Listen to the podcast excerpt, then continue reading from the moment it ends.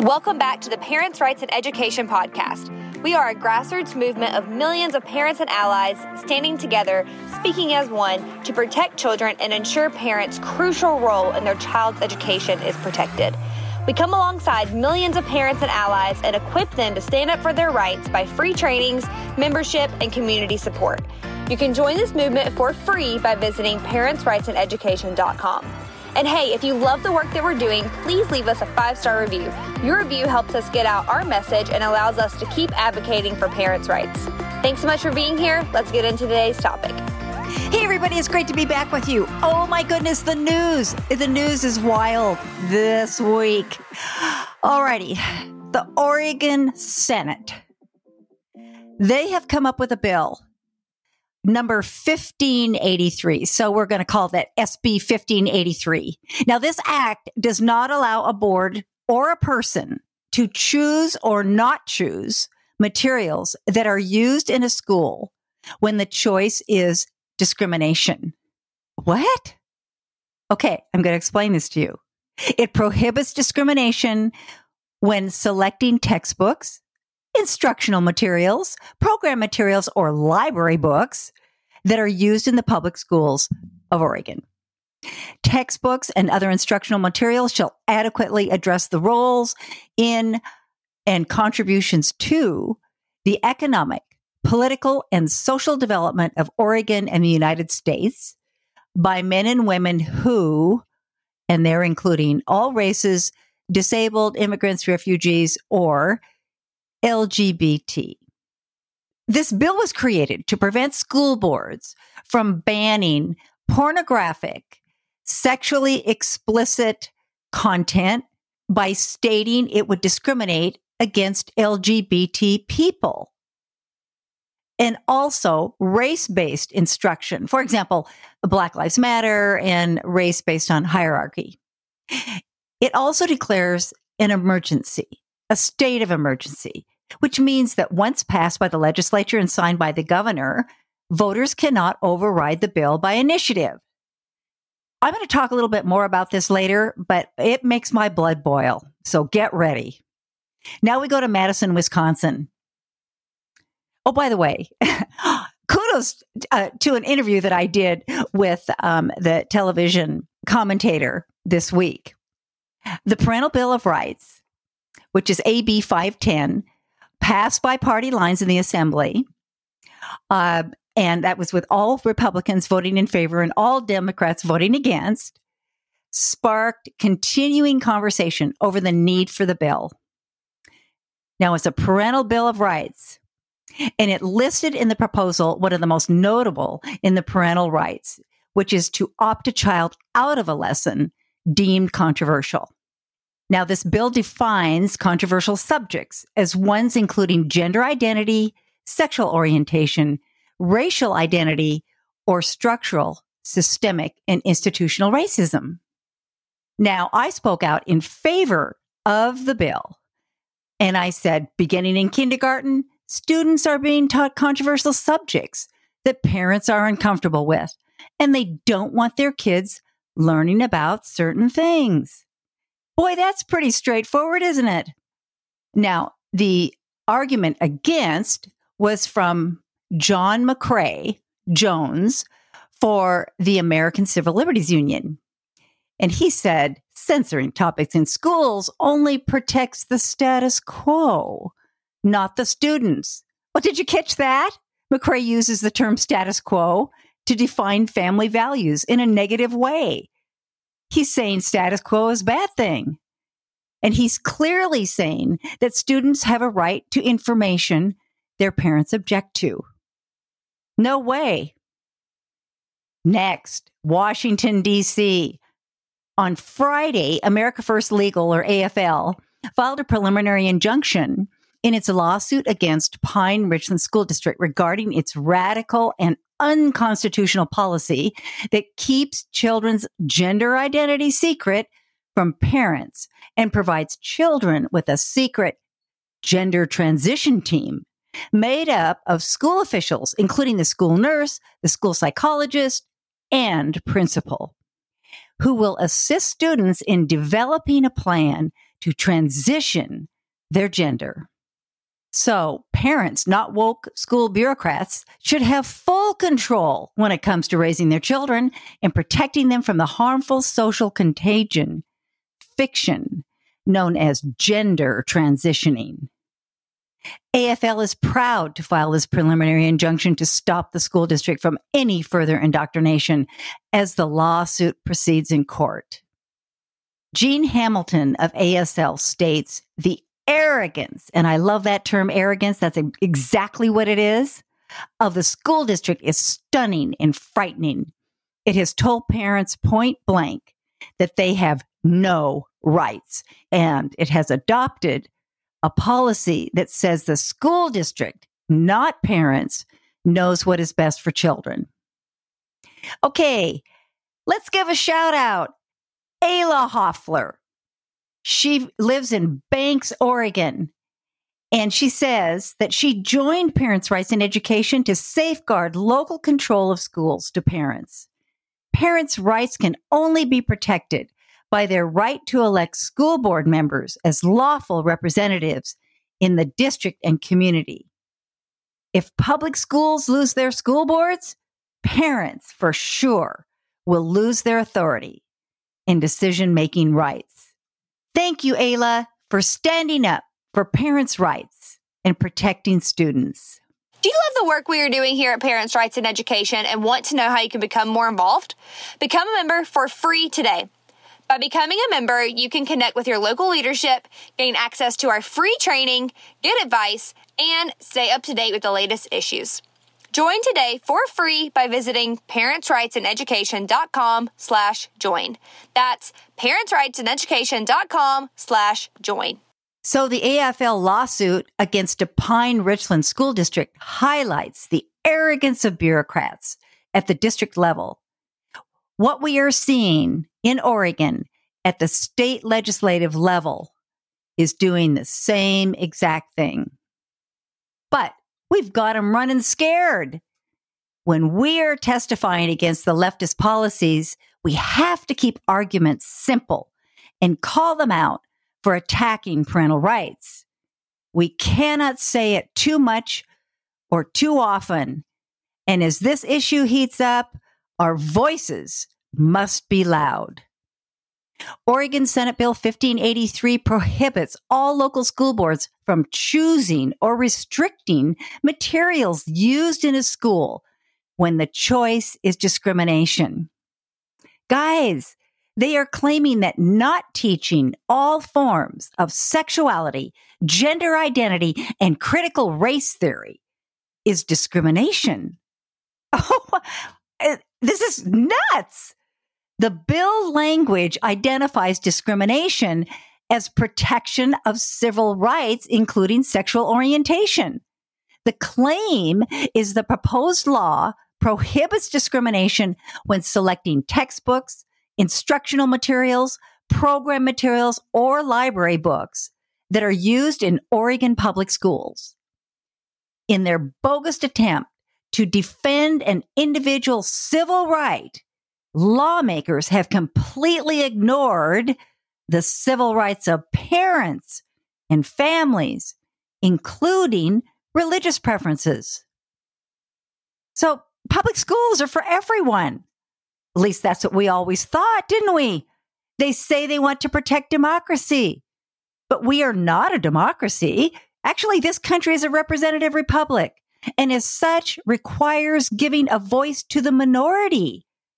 What they want to do is restrict local communities from directing the education of their children.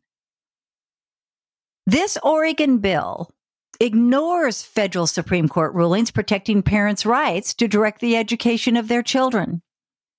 Moore versus East Cleveland in 1977 stated, Our decisions establish that the Constitution protects the sanctity of the family precisely because the institution of the family is deeply rooted in this nation's history and tradition.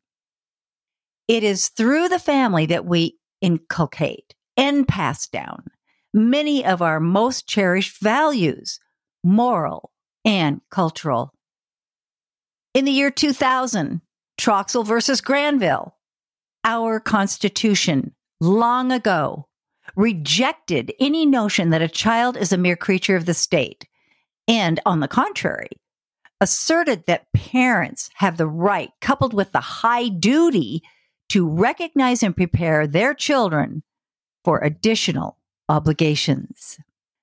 So, guys, Oregon legislators, they don't want voters to have a say either.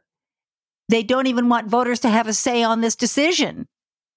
Senate Bill 1583 declares an emergency, which has become protocol for every piece of legislation coming from this administration. Now, once passed by the legislature and signed by Governor Tina Kotek, voters cannot override the law by initiative. Okay, that's just another trick to stop citizens from defending their rights. Wild, isn't it? They want to cut parents out, completely out of public education. We know it, and so do they. We know the Oregon governor is the superintendent of public instruction. Now, that was changed. We used to elect our superintendent of public instruction, that was a separate individual, not now. It's one and the same. The governor is the superintendent. And she appoints the director of the Oregon Department of Education and all seven board members. How's that for a cabal?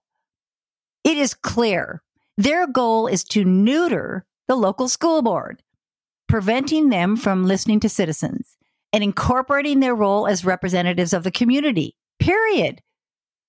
They want the state legislature and the Department of Education to have complete and total control over K through 12 public education. And I will bet you a milkshake, every one of you, that eventually they will try to eliminate the school board. So I'm saying this, it's just wrong, plain wrong. It is a draconian attempt to force school districts to use any and all materials that the state wants, not what the community chooses. And by prohibiting all local school boards from choosing or restricting materials, they are eliminating parental choice. And that's just wrong. We have a great guest today. Looking forward to introducing her. Hey, parents and allies. Here at Parents' Rights in Education, it requires us to all do our part in protecting our children's education. That's why we created Club 12 by 12. For just $12 a month, you can sign up to become a Club 12 by 12 member and help us continue our work on training, informing, and empowering parents and allies to stand up for their rights. Being a Club 12 by 12 member gets you access to our exclusive monthly trainings, swag such as hats, t-shirts, buttons, a monthly newsletter, and more. But most importantly, being a Club 12 by 12 member means you are doing your part to protect parents' rights for one more day. To become a Club 12 by 12 member, visit our website, parentsrightsineducation.com and click Club 12 by 12. That's parentsrightsineducation.com, click Club 12 by 12. Hey, everybody, we have a terrific guest today. I want to introduce you to Aubrey. Now, Aubrey is 23 years old and she got involved with Parents' Rights in Education because she wants to be a mom someday and she knows that this is an issue worth fighting for. She's also involved with local politics and campaigns. Welcome, Aubrey. Thanks for joining me. Hi, Suzanne. Thank you so much for having me. It's great to be here. Absolutely. So let's start with the most obvious question of the day for you. Why in the world is K through 12 public education an important issue to you? You're after all, you're 25, you're still single, kick, yeah. kicking up your heels. well, um, like you said, I want to be a mom, and so I'm looking ahead to the future. And it wasn't that long ago that I was in K through 12 education myself. I just graduated high school in 2019. And um, I was even noticing some of this type of stuff when I was in school towards my exit. And then when I got into college, you know, that's the ground game for this stuff. And it's, it's huge there. And, and throughout my time in college, I was really recognizing how this stuff was filtering down into high schools and now elementary schools. And so then I really became concerned, and that's how I got involved with Parents' Rights in Education and really got invested in this issue. Awesome. Awesome. So just, you know, your past experience and you could see the train coming down the tracks. Now, are you concerned a little bit about your future? Yeah, I mean like like every everybody currently um I think there's a real weight on young people today. Uh, if you ask the average young person, half of their paycheck is automatically going to go towards rent, and so so it, there's economic things to consider. And at the same time, you know, we're really getting this messaging within this stuff in public education, and everything that's kind of anti-human and negative you know you have the climate mm. change activists who say you know you shouldn't have children because because think of all of the implications it'll have on the planet um, oh wow yeah yeah that's pretty heavy for somebody in your age group that you know you want to be married and you want to have a family and and live what we would consider a you know a normal fulfilled life Exactly. So th- there's really this negative messaging towards people and, and to make yourself smaller and, you know, think of all the resources, you know, you're, you're taking up. It's, it, again, it goes back to this anti-human kind of thinking. And, and that's really the dangers of this stuff is because you're teaching so, so many young kids to, to shelter themselves and, and it's this really interpol connection of all this stuff you know you have the marxism in the schools that are happening now and you're and that's kind of where my interest peaked as i was hearing these words privilege hierarchy disparity fair share. And you know when you hear that stuff you know where that stuff comes from. It's classical marxism. We've you know we've seen it before. And now they're reintroducing it and they've found some way as they always tend to do is to repackage it in this nice little bow present it as something you know this is like a new thing. But we know it's not. It's the same old tactics that they're just rebranding and, you know, updating for this, this generation's, you know, culture essentially. Yeah, right. So, Aubrey, you know, based on um, your interaction with parents' rights in education, what do you think um, is the single most troubling problem with K through 12 public education that you've discovered so far? It really is. There's been an abdication of responsibility by departments of education, by schools, by teachers, and the priority has shifted. I, you know, from talking to a lot of parents, everyone just has this assumption like, oh, you know, K through 12 education is preparing our kids for the next thing. They're learning the basic, basic skills, reading, writing, math, critical thinking. But we're, what we're finding out is that they're not really concerned about that at all. You know, you have a uh, majority of kids in K through 12 Chicago schools aren't proficient in math, reading, and writing, but they have all this time to implement, you know, critical race theory and and courses that that shove this type of stuff in there that have no place being in K through 12 schools. And so, you know, it just shows there's a priorities have shifted. They they're not concerned mm. about preparing kids for this stuff and they're more concerned about making them activists. Right. Yeah, activists absolutely. And uh, you know, young people, do you think they have the capability to discern uh, you know, between one agenda and another when they're 8 years old? No, cer- cer- certainly not. Um, but that's another thing too is is we're just not teaching kids history. I mean, like we said, is these are not new ideas; these are very old, and we've seen what's happened when they've been implemented mm-hmm. on a large scale. And kids aren't being taught about them in a historical perspective. Uh-huh. They're being pushed towards it, and it it really is. You know, they don't get a very unbiased perspective of it. So, Aubrey, are you optimistic about the future of K through 12 public schools and education in general? I am optimistic. I'm seeing really, really good trends coming out. Number one, from parents. Uh, there's been a resurgence of parents getting involved. I, like we said, I think the assumption was, oh, the schools are taking care of all. They're they're teaching my kids the basic skills they're going to need to be successful in life. Once parents started recognizing that wasn't the case, they became very involved. They started reviewing curriculum. I know there was an uptick in you know, COVID really gave us a unique opportunity. Parents actually took the time to sit down with their kids and actually do the homework with them or reviewing the lesson while their child was reviewing it. So they got to see it firsthand. So there's been definitely a an uptick in involvement. Uh, I know there's a strong presence of parents at school board meetings. We've seen parents are really starting to get involved. They're taking notice and they're taking those steps.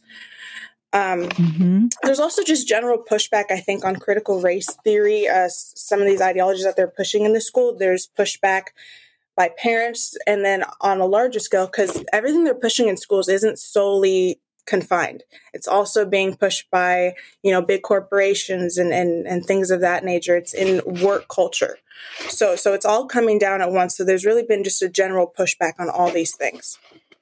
Okay. Okay. So, are, do you think that the parents are uh, becoming wise to all of that and being able to recognize uh, the signs, uh, the lingo? You know, that's half the battle is really understanding uh, who the source is and what their goal is. What do you think the goal is of uh, the left um, agenda that we're seeing saturating our public schools today? The goal is I think it, it, in a way it's a distraction. We're teaching young people to solely focus on the self. To, to you know, there's a big, the big uh, push to explore your identity, and we're really robbing kids of understanding that fulfillment doesn't come from the self. It comes from looking outside and and working with other people and essentially taking the ego out of it. We're so focused on ego and and teaching kids, you know, they need to find out who they are. Well, you don't do that by just, you know, insulate insulating yourself and, and doing that. It is through interaction mm-hmm. and working with other people. And and so really that's the biggest thing is it, it's a distraction in a way. Distraction in a way so that everyone's just focused on themselves and not looking at the big picture.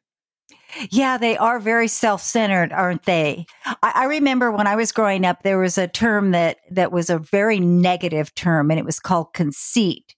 Um, so as young people, we would say, "Well, I think that person is conceited." In other words, we didn't. We, we had a dim view of uh, our peers who were completely uh, focused on themselves uh, they they felt like they were the center of the universe, and everything seemed to revolve around them. Right. But now, the school systems, the public school bureaucracy, is telling students to do just that, to consider themselves to be the center of the universe, right. and th- that doesn't um, prepare young people for the realities of life because I don't know about you, but when I meet someone like that, I'm really not very interested in them. I certainly wouldn't hire them.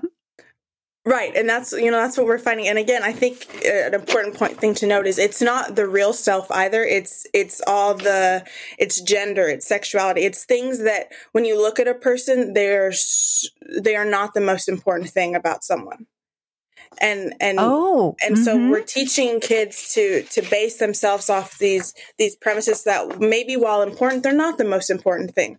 Who you're attracted to does not dictate a majority of your life and how your life is going to turn out. And and we're really lying to kids about saying oh if you figure this out if you just know your true your true self then when you get out there you'll be successful and you tell people who you are. Um, again it goes back to like what you're saying is is that's not all there is to it. There's so much more out there. And uh and again it goes back to that priority shift. Education seems to be too concerned about adapting child's a child's identity when it's not their place that's not the environment or the place to do it.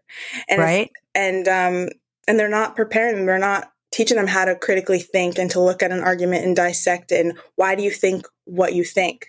That's what school's for uh, my last question to you is what advice can you give to our audience regarding their involvement in public policy at the local level?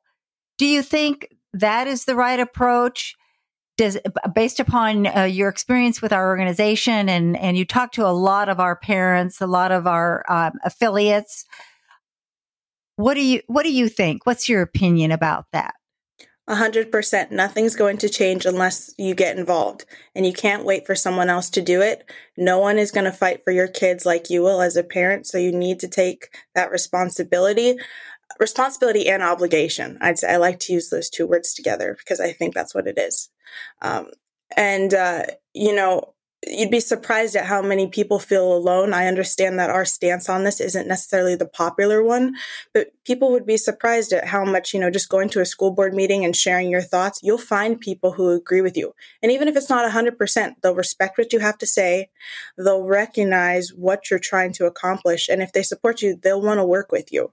We've seen that with parents' mm-hmm. rights. And, um, you know, there, there's no downside to doing it, really. If you feel strongly about this issue, I highly recommend you get involved, and the local school board and local community meetings is the best place to start. Perfect. Thank you, Aubrey. Yes, thank you. Thank you so much for listening to today's episode. To keep up with everything we're doing, check out our website, parentsrightsineducation.com, and sign up for our newsletter. You can also join our movement for free by visiting our website, parentsrightsineducation.com. To do your part in protecting parents' rights, you can become a Club 12 by 12 member by donating $12 a month. It takes all of us to make the change that we want to see. Thanks so much for listening. Talk soon.